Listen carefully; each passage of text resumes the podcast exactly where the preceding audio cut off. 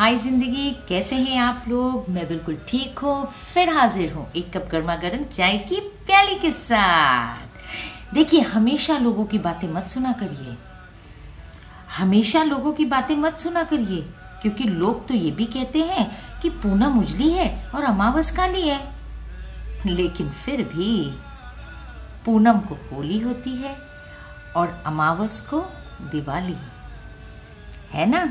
इसलिए अपना ख्याल रखिए, अपनों का ख्याल रखिए, हमेशा खुश रहिए और खुशियाँ बिखेरिए। Bye till the next time